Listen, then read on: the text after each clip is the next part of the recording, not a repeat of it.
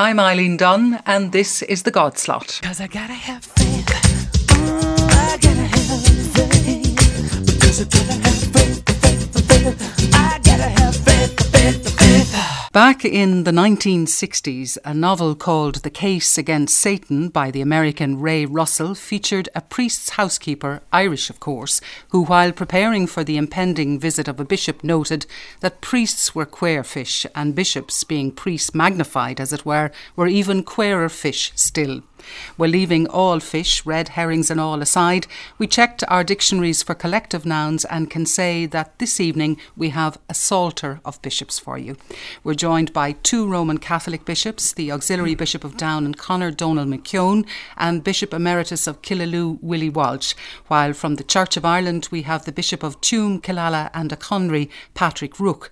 And when I was told we were going to be interviewing bishops, I of course assumed that I'd be the only woman in the studio, but the Lord moves in mysterious ways. And we have a very distinguished visitor with us. She's just been elected as an Anglican bishop in South Africa, Bishop Ellinah Wamukoya of Swaziland. She was speaking on Wednesday night at St. Michan's Church in Dublin, and you're particularly welcome to the studio. Indeed, you all are. Now, we have a selection of questions. Some we've drawn up ourselves, some we invited listeners to submit, and we've conflated those to try and get a general sense of what people wanted to ask you all. First of all, though, what is a bishop and what do you do as a bishop? Donal, I might start with you.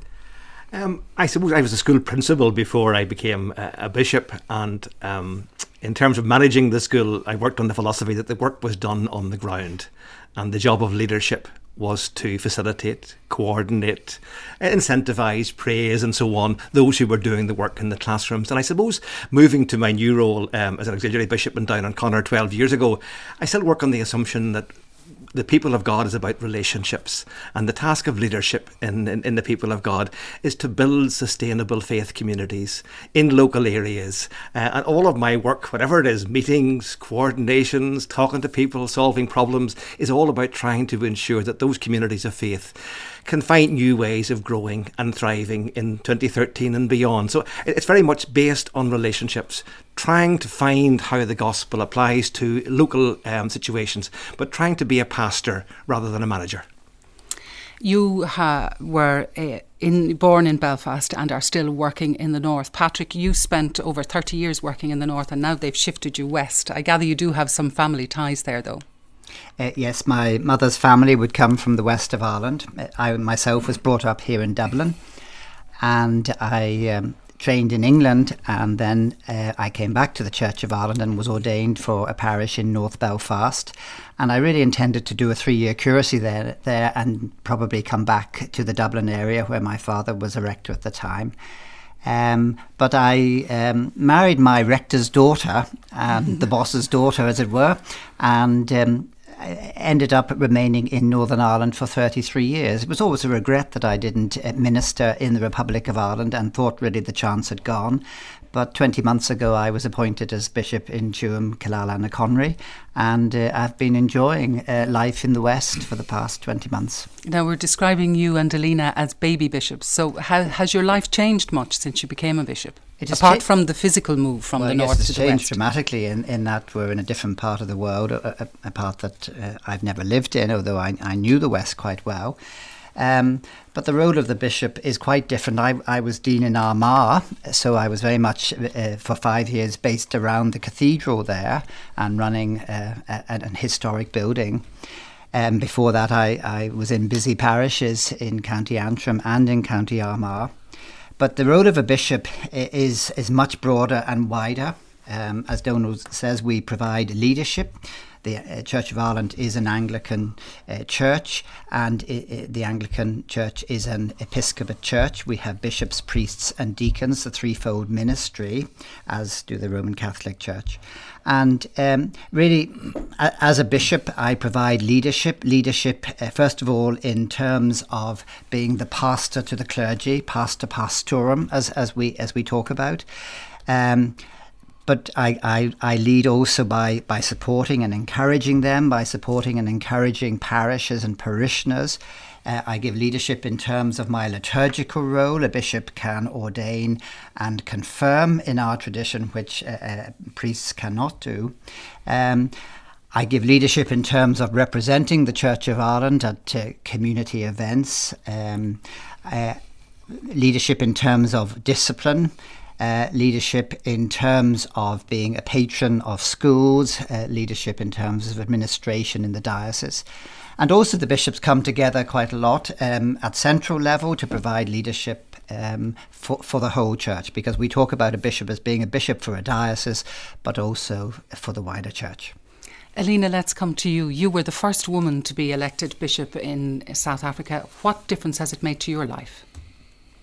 Uh, the the difference in my life has been phenomenal, you know, because it indeed it is a bishop in Southern Africa and in particular Swaziland. But uh, then I've had a lot of attention from even beyond those borders, you know, from uh, even in England and, and other parts of the world. And uh, today I'm here in, um, in Ireland. So for me, that has been uh, overwhelming. Sometimes I just want to remain and be myself and just do the work that God has sent me to do. But uh, I'm, I'm getting used to it. And I hope God will help me to handle that so that I don't lose focus on the work uh, that I am expected uh, to do. But at the same time, it's a bit challenging because you feel like, uh, you know, uh, there is a lot of expectation uh, on you as a woman, and yet I'm just a child of God like any other person, and that's how I feel. First of all, I feel like a child of God and a person called by God to do work and then lastly, maybe a woman. Bishop Willie, you're out the other end, shall we say? you I were a bishop indeed. for many years, Yeah. and now you're you're retired. I'm sure you're still quite busy, but officially you're retired. So how has that changed life for you? Well, certainly retirement has made a major difference in the sense that uh, I suppose there's a great sense of freedom uh, about it. Uh, the being a bishop uh, is a stressful, and certainly uh, I found it a stressful uh, task over 16 years, and it's a great sense of freedom. I'm now doing lots of different things. I'm, I'm doing a fair bit of retreat work.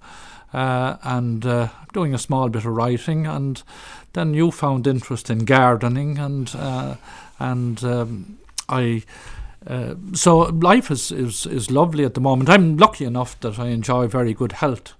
Uh, I don't uh, actually uh, haven't any official position, but I, I'm always available to help out when priests are ill or on holidays or that sort of thing. So I'm keeping in touch. But the lovely thing about it is the sense of freedom and uh, you know no longer uh, the some of the heavy responsibilities which a bishop life, bishop's life involves. So from that uh, from that point of view, I'm certainly enjoying uh, being a retired bishop. The difference in the appointment of bishops in the Roman Catholic Church, you're appointed, whereas in the Anglican Church, you're elected. Uh, Bishop Willie, were you surprised when you got the call? I suppose one, if one was very modest, one would say that one was flabbergasted.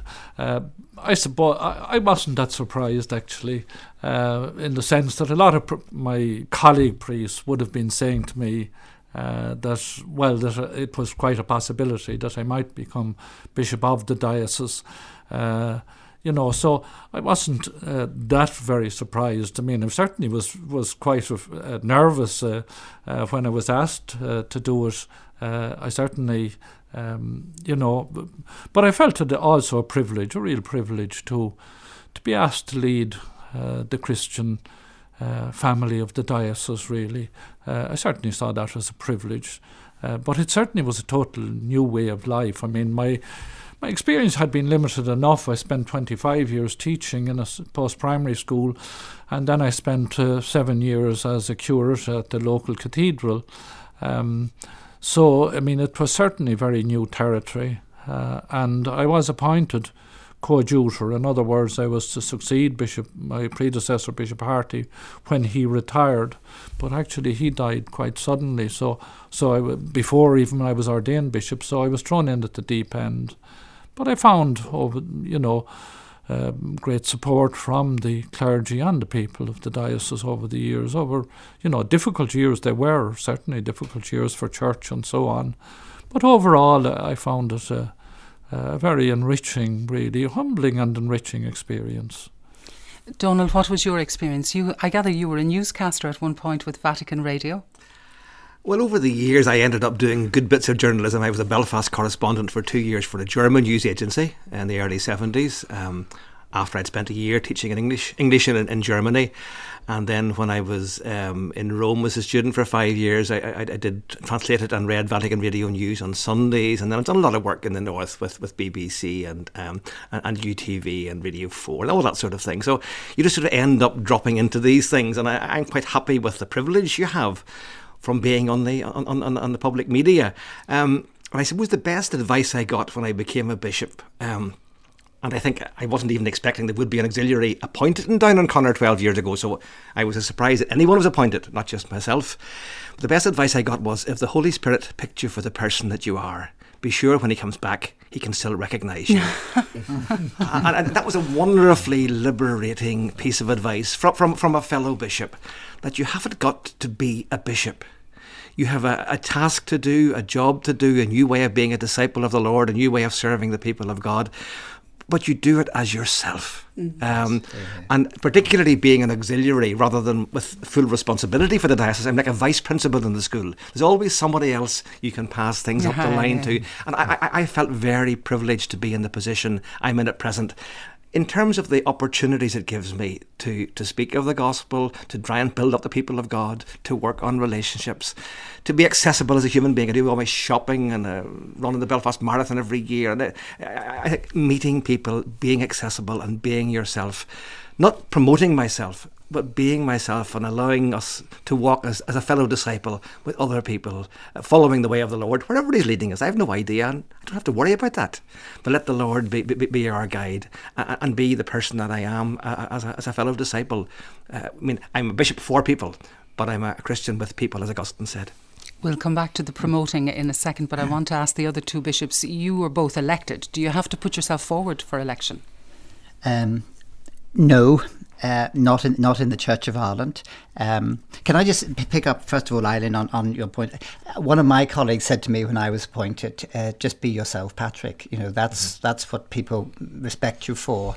And I've, always remembered that. Uh, we talk about uh, when hands are laid on a new bishop, taking the spine out out out of the person, and actually that shouldn't be the case. You should be yourself, and I've I've sort of determined that I will be myself, faults and all. Um, but I can't, you know, I'm not going to pretend to be something different than I am.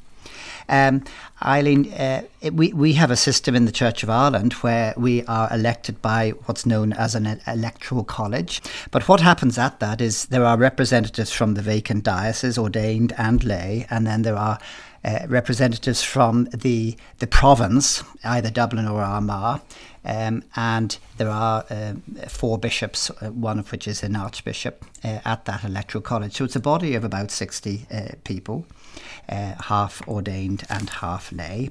And they consider names, names usually of people who have been approached and asked if they are interested in, in, in having their names uh, put forward. And if they are put forward, they are proposed and seconded. And then eventually, after discussion has taken place, then there is a vote, and you have to get two thirds uh, majority of those present, um, uh, two thirds of lay and two thirds of, of, ordained to to to, um, to, to be appointed. Um, so I suppose if if you're if your name is being put forward at, at an electoral college, you will have been approached and asked if you are interested or willing to allow your name to go forward. In my own case, it was slightly different because they held an electoral college for Tuam, Killala, and Achonry and didn't appoint, just as they didn't this week for Meath and Kildare. And um, so the, the appointment lapses then to the House of Bishops. We have 12 bishops in the Church of Ireland, and the bishops make an appointment. So I, I was one of those who was appointed by uh, the bishops, um, obviously the remaining 11 bishops.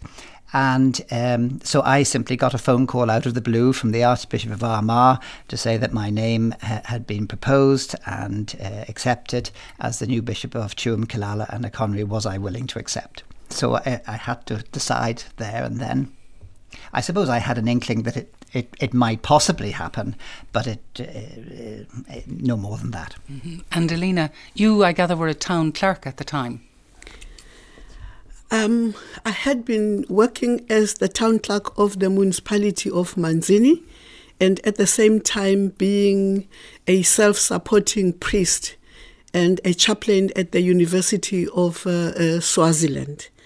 But uh, when um, the elective uh, assembly uh, took place, I had just retired as a, a town clerk.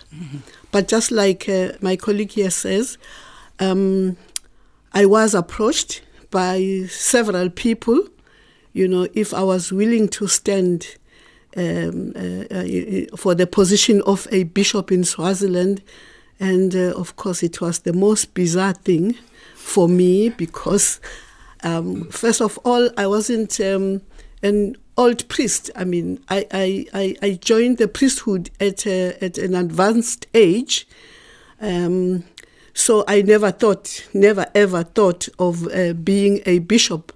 But I think I was approached by almost four people, all saying the same things and telling me uh, the different ways in which God had, um, you know, told them that um, I was likely to be the next bishop. And then eventually I succumbed and agreed that my name be put forward for the, the for the position of a bishop in the diocese. Um, um, of course, even in our uh, diocese, it's the same. I think the Anglican Church is the same all over. Two thirds majority from the House of Clergy and the House of uh, Laity. And the interesting thing is that uh, um, we, of the 12 rounds, voting rounds, uh, the laity were clear whom they wanted as a bishop. You know, uh, I think on the third round, I made the two thirds majority in the House of Laity. But then it was not so easy in the House of uh, Clergy. And had that anything to do with the fact that you were a woman? Well, I am not very sure what the problem was, but uh, eventually on the 11th round, my colleague um, withdrew because at first we were five candidates. Um, the first three, they dropped off very early, so we remained the two. And then on the 11th round, my colleague said, Well, I can see where the, po- the hand of God is pointing. But that didn't mean that I was bishop now. We still had to vote. And then uh, it was on the 12th round that I, I made the two thirds in both uh, houses. Well done, you. You're all, of course, coming across as a very modest bunch here, but Pope Francis has been talking lately about the vanity of careerist bishops. Are you conscious of that in in your fellow clergy, as in any profession? I, Donal. I think it's quite clear, and uh, I've been as a school teacher for like, like Willie there for almost 25 years. In every walk of life, people try to promote themselves. It, it's been in the ingrained in human nature since since the beginning of history, um, and, and I think we have to be conscious of the temptation. There are huge numbers of temptations coming at us from all sides, um, and, and I think we, we have to ensure that we are people of prayer who constantly feel uncomfortable in front of the scriptures. Uh, allow the Lord to guide our steps, allow the Lord to, to, to calm our hearts or to, to push us into uncomfortable places. Um, and I think you, I, I need to get a grip around me. In other words, I, I, I go for obviously spiritual direction and, and, and confessions. There'd be um, I go for professional supervision once a month. Uh, and I've done a lot of work with my, my supervisor there, who's not a priest.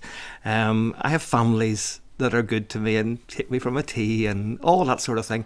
And I hope by surrounding myself with good human relationships and trying to be in touch with the Lord and with myself, that I can resist some of those temptations. Um, but I think it's always going to be there, feeling put down or feeling unimportant or feeling better than somebody else. Pride and arrogance runs right through human nature, has done since Cain and Abel.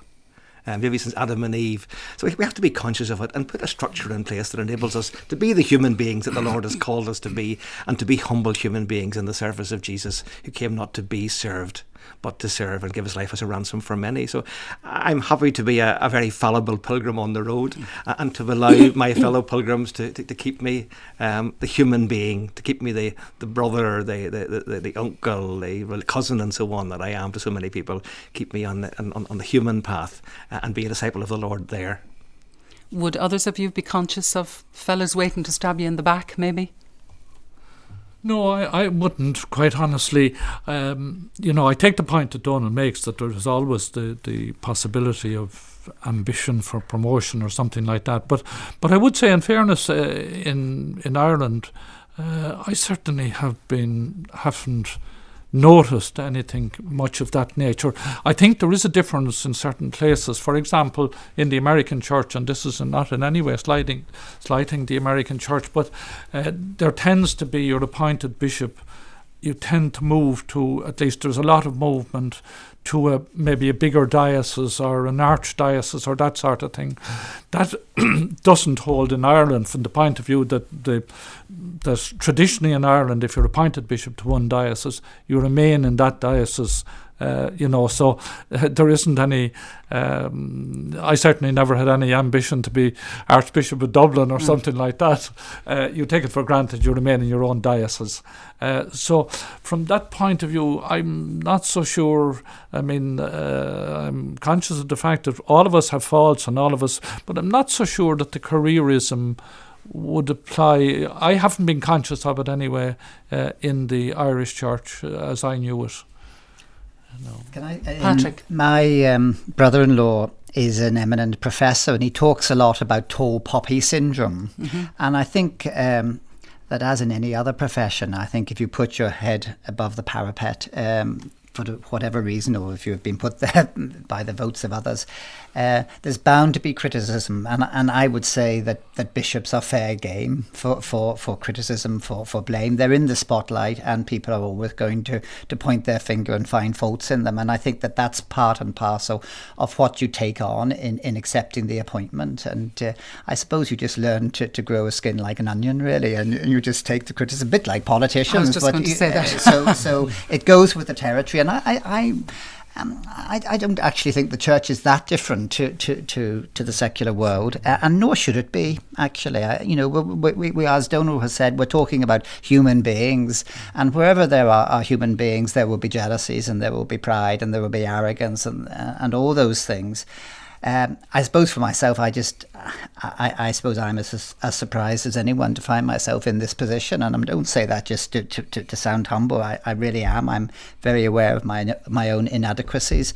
Um, but I'm very aware of the privilege that has been uh, afforded to me, and in spite of all my faults and failings, um, other people and the good Lord seem to think that I have some abilities that that enables me to do this job, and however inadequately I'm I'm attempting to do it, and and and I know that I couldn't do it uh, without the guidance of the Holy Spirit and the support and encouragement of so many others. Ellinah, what about your experiences? I've just come into the game, and um, you know what I keep on telling myself is that keep your eyes on the ball. uh, listen to criticism, listen to what people say, and uh, make good use of that you know, because you, you, you also learn from what people say, you know, to know what people like and what people do not like. Uh, but um, at, at the same time, uh, you know, I, as a CEO and uh, uh, from a planning background, I've always said to myself, let me use those skills for the glory of, of God. And uh, do not concentrate too much on, on what people say. And you see, I am treading new territory here and uh, being uh, who I am. And like people say, uh, the first woman bishop, people are looking up to you to say, what is she bringing that is different uh, from, from the others, you know? Uh, so I try very hard not to get that to my head and then just focus on the work that God has asked me uh, to do. So, yeah, that's it for me. As you say, a lot of people, as the first woman bishop, a lot of people are looking to you to see how it, how it's going to work out. If I can ask Bishop Donal and Bishop Willie, do you think we'll ever see the day that we'll have Catholic women bishops? I suppose uh, what we all in church recognise this is a time of enormous change in all our churches and in, in this real time of crisis for Western society as well, with, with fragmentation and this multiculturalism, the way forward or whatever. So I've no idea where the Lord is leading the church. But I think our big priority in the Catholic Church um, has to be how do we get lay involvement uh, between males and females? For, for, in other words, simply just changing the, the, the, the leadership model isn't isn't the isn't the big picture. I think we have to try and find ways of having the people of God theology that was uh, essential in, in, in Lumen Gentium, that document from the Second Vatican Council on the on the Constitution on the Church, to how we build the people of God with an enormous amount of, of lay participation. The Irish, the, the, the Church of Ireland has clearly gone down that route. Um, I'm sure we can learn from, from our brothers and sisters in the Church of Ireland. But I think first and foremost, it's lay participation is the big picture rather than just moving the deck chairs around and putting somebody else new in leadership. Um, and, and I think the other main thing that always strikes me about the gospel, so many things that Jesus did were countercultural. In, in fact, his followers were odd. So, uh, in some ways, I'm always saying, what is, how is Jesus saying in how we are church and how we offer leadership and how we serve people? How do we be different from, from the culture round about us? So I, I'm wrestling with all those mm-hmm. things and saying, Lord, it's your church. You guide us down your path. I'm not going to be concerned about just restructuring. I'm concerned to find where God is leading us in 2015. Can you understand, though, how a lot of film women would feel disenfranchised? Of course I do. Oh, yes, of course I do. I mean, I, I, I know enough people, I, I'm close to enough people to, to, to recognise all that. And I think we have to wrestle with that reality to find out wh- wh- what, what's the Lord saying to us? How do we be a prophetic church? How do we be a servant church? How do we be a community church? How do we remain focused on searching for the truth uh, and, allowing God and the Spirit to model the church uh, rather than us to think, there'll be an idea, we'll do that and everything will be fine. So I, I'm happy to be led by the Lord through the desert to find our way to the promised land. That God, because God's dream for us is so different from anything we dream for ourselves. Patrick Donal talks about learning lessons from the Church of Ireland. Do you think the, the, the greater involvement of women has made a difference? Um, I think uh, absolutely. Um, and for 22 years, we've had, had uh, women priests, and I, I don't see how we could prov- be providing ministry on the level that we're providing it at the moment without uh, their contribution, which is absolutely vital. And uh, some of our best clergy are, are female. Um, when we passed the legislation 22 years ago to, have women priests, we also passed the legislation to have women bishops, but we haven't been brave enough yet to actually appoint uh, a, a woman bishop. And in many ways, that, that saddens me. But uh, I suppose um, it, it, was always going to take um, some time to, uh, for for women priests to be recognised and, and be fully trained to to enable them to go on to become bishops. And we certainly have women in in leading roles in, in our church as deans and as archdeacons, but not yet uh, as bishops. And I, and I hope that that will come fairly soon. Bishop Willie, I gather there would be nothing stopping the Catholic Church appointing a woman cardinal. No, there wouldn't be any. Uh, there's no uh, rule which would exclude that. Uh, I certainly feel that as a church that we have lost out and have been impoverished by the lack of uh, female presence uh, in areas of leadership in the church, uh, and I certainly. I don't know where the Lord might be leading us, but I've always found it difficult um, to fully grasp or understand uh, the reasons we advance uh, for the non participation of women in uh, ordained ministry. Uh, I don't know where uh, where the Lord will lead us, uh, but certainly it's a very, very serious, deep, profound question, and it's a question which is not going to go away. But uh, you know how it may evolve in the future, I have no idea. But certainly, uh, you know, even just from personal experience, um, I know that you know that so many women have enriched my own life, uh, and very often, if I have a serious uh, issue to deal with, uh, I will consult a woman in preference to a man in the sense that it brings a balance to uh, to looking at issues and so on. Uh, so, um, you know, I'd I'd I'd love to see the day uh, that we uh, could see uh, that you know that the Lord was leading us in that direction. Patrick, you mentioned politicians, and one of the questions, a couple of the questions that people have been asking us about is the mix of politics and religion. Now, the Church of England, in England, some of the bishops are members of the House of Lords. That doesn't apply in this country. How involved should the church be in politics, and, and how have you been reacting to, say, Cardinal O'Malley in Boston um, not attending the commencement ceremony with the Taoiseach? Well, the Church of Ireland was disestablished many, many years ago, um, and it's an independent church, so it's certainly, as you've said, not not uh, tied into into politics in a formal way at all. And I welcome that because I think the church should be free uh, to to speak with its own mind. Um, but having said that, I think that, I think it's very important that the, the, church is involved in politics. In, in, in it's it's it follows what's going on and has something to say about what's going on from a moral and spiritual point of view. And you know, I'm very aware in, in Irish society at the moment that there are a lot of ethical issues uh, to the fore, and it's important that the church. Uh, gives a lead in, in, in speaking its mind. Um, people not may not like what it says all, always, but it's but it's important that that we, we, we do have a view that is is heard um, and, and, and understood. And certainly in the Church of Ireland, we have spokespeople on on particular issues, uh, as I, as I know they do in, in, in the Catholic Church. And uh, you know, we, we follow very carefully what's taking place in the Dáil and elsewhere, uh, and and have something to say on, on all those important issues. Giving a lead is one thing, but taking action is another. Uh, Bishop Donal, how would you feel about the mix?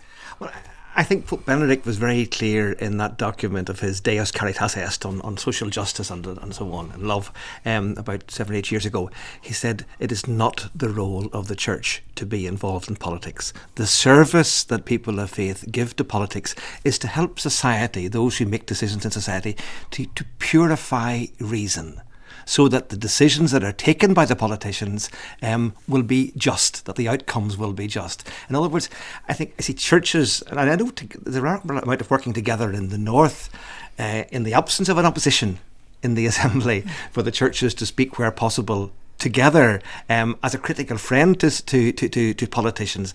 I think we're there to help society, our elected politicians, get just solutions to complex and difficult problems. So uh, the Pope said in Germany, Pope Benedict said in Germany 18 months ago, being freed from connections with power is a liberation for church, not a loss. And I, I feel sort of uh, energized by both of those, having come from a community in Northern Ireland, which was always a minority only about a third of the population of our diocese would, would, claim any allegiance to the Catholic Church. We didn't have much access to power when I was growing up. And I think being freed from that is, is actually a positive, uh, a positive uh, uh, advantage and enables you to speak uh, the truth with love in order to enable our politicians to reach good conclusions that are good for everyone in society. So, do you think Cardinal O'Malley was wrong then? Well, I think what Cardinal O'Malley wanted to avoid uh, and I think American commentators put that quite clear, was the Taoiseach coming back and showing off a photograph of himself standing with the cardinal uh, in the context of the fraught situation here. So I think that he was very con- aware of internal politics in Ireland and didn't wish to be uh, one who would complicate the issue for, for, for the Irish Catholic Church. I think we have to be here, whether it's in the context of, of, of the, the abortion amendment or whether it's in any other area, to, to, to serve our political people by asking the right questions. Someone said it's always better to be unhappy with the right questions than happy with the wrong answers. I think our job in society is to serve by asking the right questions. What's the relationship between church and politics in Swaziland? Right now, we're going to elections. Some priests and pastors are saying it's a no go zone for, for the, the, the men of the cloth uh, to be involved in politics. Well, in my own experience, I have found that you know, when you get into politics and you maybe you become a member of parliament and the other bodies that um, are directly involved in politics, as a person of God, you find that your position is compromised. Just like my, my fellow bishops have said here, you know, you, you, you, you, start also, you know, walking in the mud. And it becomes very difficult then to walk out and um, try and give uh, spiritual directions to your colleagues. So I also personally believe that um, we are all part of politics. There is no way we can ever run away from it. It affects us, but at the same time, we should be the eyes of God to be able to give spiritual direction to our brothers and sisters in the way that God wants to lead his people. I mean, I believe that uh, leaders are chosen by God, and therefore, whoever they lead, they should lead them in a godly way because eventually, you know, when Christ comes for his church, he wants to find us ready. But then if we go in there, some of the decisions that are taken, they are not really pro Christ, in my view. So, as uh, people of God, we should be able to give that advice when it is uh, uh, time to do so. But when we go in, and I've seen uh, pastors who have been, um, some of them appointed into political positions, their churches being closed and uh, being houses for um, spiders and cobwebs. And then when they finish their term of office, they come to reopen the doors and they find that, you know, um, things are no more the same. So um, it, it takes away uh, precious time to work for God uh, from from you as a, a person of God to be involved. I mean directly. I think there were two lovely phrases there used, one by Donal about speaking the truth in love, and I think that must always we must always try to do that, uh, speak it, the truth in love, and the phrase that you were, uh, Lena, uh, used to be the eyes of God and the eyes of Christ, uh, that we have to do that, do it in a humble way. Uh, we don't always possess uh, you know, the truth, not always. And we have to do it in a humble way to try and discern uh, what might be, if you like, to try and look and see, you know, where, what is Christ telling us uh, in this situation. Uh, I think that uh, inevitably church has to be concerned with issues of justice and so on. Uh, and therefore, you know, in some ways it's automatically involved in politics. But uh, at the same time, I think we have to be careful of any sort of direct involvement. I think, uh, I think that uh, it's up to us to preach the truth as we see it, as we discern it. Uh, but um, you know, the the uh, ultimately in society, the uh, elected politicians are the decision makers. Uh, and uh, I think we need to be careful that we, we, we speak the truth in love. We need to be careful about you know any sort of threats or that sort of thing, um, because it is uh, some of these areas are very difficult, uh, and uh, uh, you know while we try to discern uh, what is right and have to be concerned with issues of justice and with issues of life and so on. I think we're automatically concerned with those, but kind of direct involvement or uh, taking, uh, you know, one political party against another, that sort of thing, I think, is dangerous, and I think it's not, it's not our task. Another topic that was exercising the minds of our listeners was the question of good versus evil and how can a loving God permit so much evil in the world today? Who'd like to address that? Well, I think Donal. the very beginning of the Bible, uh, in those first three chapters of the book of Genesis, is a wonderful attempt to, to, balance that reality. It begins with the assertion in Genesis 1 that we are all made in the image and likeness of God. But by Genesis 3, there's a recognition that the ability to choose um, means that we can choose bad or choose good. That the choice is there. We are gifted both with, with, with the dignity of being made in the image of God and free will. We certainly don't need to look, to look beyond the news and any radio or television station just to see the appalling amount of evil that is out there because people um, make bad choices, whether it's in wars or neglect of children or abuse of people. It, it, it just the news can be depressing at times because there's so much badness going on out there. I think the um, job of church is to proclaim two things. One, the fact that God's dream for the healing of the world is revealed in Jesus. That dream has never gone away, even when we make a mess of things. And the possibility of forgiveness and a new start. No matter what the past may have been, that doesn't mean people don't have a future. And so many are frightened about the future or feel, I certainly know in the North, prisoners of the past because of, of trauma or bereavement or pain or abuse or whatever. And I think our task is to proclaim God's dream for how the world could be through the grace of Jesus and the possibility of forgiveness and healing. Forgiveness of others and forgiveness of ourselves. Being freed from the shackles of the past and being able to envision a new future. Uh, and the church, in that sense, uh, as Lumen Gentium, that document again referred to, to be the sacrament of unity between people and unity between people and God.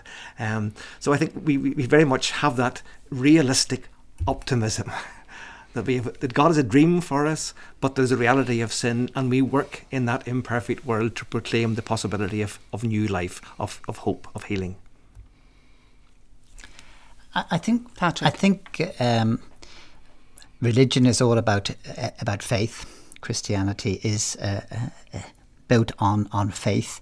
Uh, I think of of um, the the story on the Emmaus Road where.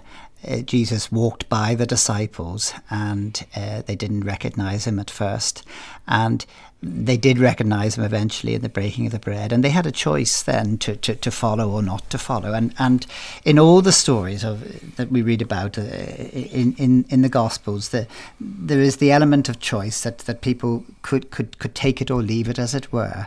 And, and and so it is for all of us. We we can we can choose to follow or we can choose not to, and that for me is what what what what religion is all about. It's it's it's at the heart of the gospel is is is choice, uh, and it's based on faith, whether we whether we believe and choose to follow or not.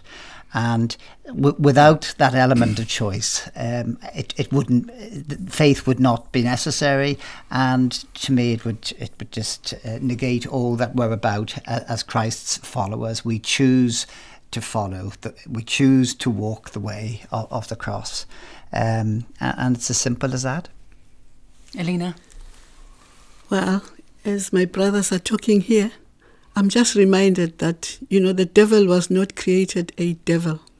He was a, good angel in heaven, and he had all the opportunities in heaven. But the challenge was his own brain and his pride. And that's what brought him, you know, um, to fall from favor and thrown down on earth to us. So it's still the same thing today. You know, the gospel is good news to all of us. And, um, and, and God, through his son Jesus Christ, has never changed from what he was at the beginning in the Garden of uh, Eden, as my brother has already alluded. So it's a question of choice. God, God doesn't allow, I mean, evil happens because we choose that we are going to use our heads uh, for the wrong things and the wrong reasons. And of course, because there is that power of choice, Jesus himself himself says, "Let the weeds and the good uh, uh, wheat grow together until the last time." So that's what is happening now. So it's up to us to choose the good life because the good news is there for us. Bishop Willie, what's your concept of the devil? My concept of the devil, uh, that's a difficult question. I would say that my concept of the devil is in some way a power that in some way draws people towards evil. Uh, you know, I find it very difficult to uh, say exactly what the devil means, but I'm certainly conscious of the fact that there is something there, maybe a dark side within all of us that in some way draws towards evil. Uh, and yet, at the same time, my own experience in life, I certainly have seen evil, uh, evil deeds. I've never met an evil person uh, because no matter what evil deeds have been done, you always find if you sit down with somebody and talk to them and listen to their story. Uh, in fact, what you find all the time is is a great depth of goodness within the person, but for some reason or for some perhaps bad experiences in childhood or something like that, that they uh, wind up maybe doing something which is evil. Uh, but the whole issue of evil, of course, good and evil, is is uh, as old as as as as, as mankind. Um, you know, and there's no doubt about it. And I think all of us at times would ask, you know, where is God in the midst of wars and tragedies, in the midst of in the midst of pain and suffering that you know that so many families experience and so on. Uh, you know, and uh, there is no simple answer to that. Uh, the only thing that I would say to myself is that if there were no God, well, then even even these things would be more meaningless, and life would be, to me anyway, would have no meaning at all. And somehow belief in God, I think, helps me in some way to try to fight against injustice and tragedy and suffering and pain. Uh, but there's no doubt it is a very profound question which has occupied the words, the, the minds of people from the very beginning, and there are no simple answers. Uh, at least I haven't discovered a simple answer anyway. Suffering is an is an interesting issue, really, and, and how one responds to suffering, and and uh, I'm sure we would all agree that we've seen people deal with suffering in the most wonderful ways where they have used it as as eh, the, the very worst of situations as a positive and and and made that choice again we're back to choices they've made the choice to, to deal with it in a positive way and something that eh, you know may seem like a big black cloud has been turned around and it doesn't necessarily mean that they, they don't go on suffering but they have been able to use it and in, in so doing become an example to others I know you, you find the phrase, particularly in management theory, people like Peter, Peter talked about it, spiritual intelligence. It doesn't mean religiosity, it doesn't yes. even mean religious faith, but it means what Patrick was saying that ability to tell about your past in a way that creates a foundation for your feet to build a future.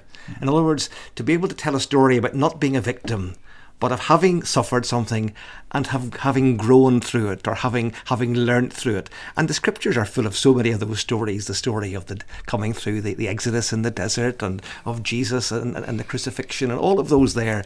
Um, spiritual intelligence means taking the rubble of the past and making it a foundation rather than a source of rocks to throw at people, to take the, the, the rubbish of the past and make it into a, a fertilizer for the future rather than something stinking in the corner. So it's not a question of whether suffering is there, but how we are able to make sense of suffering. And I think the scriptures, the whole Christian message is very much about making sense of life, even when it is difficult. Final word to you, Ellinah.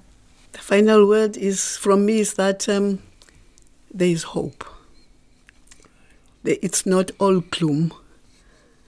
Uh, there is hope in our Lord Jesus Christ because he triumphed over evil. Even though, you know, um, most of the times we tend to talk about the dark side of life more than we do about the bright side of things. But still, even amongst all the evil that we see in the world, there is hope for us and that's why we are here today to bring that hope to the people of God. Let's not despair.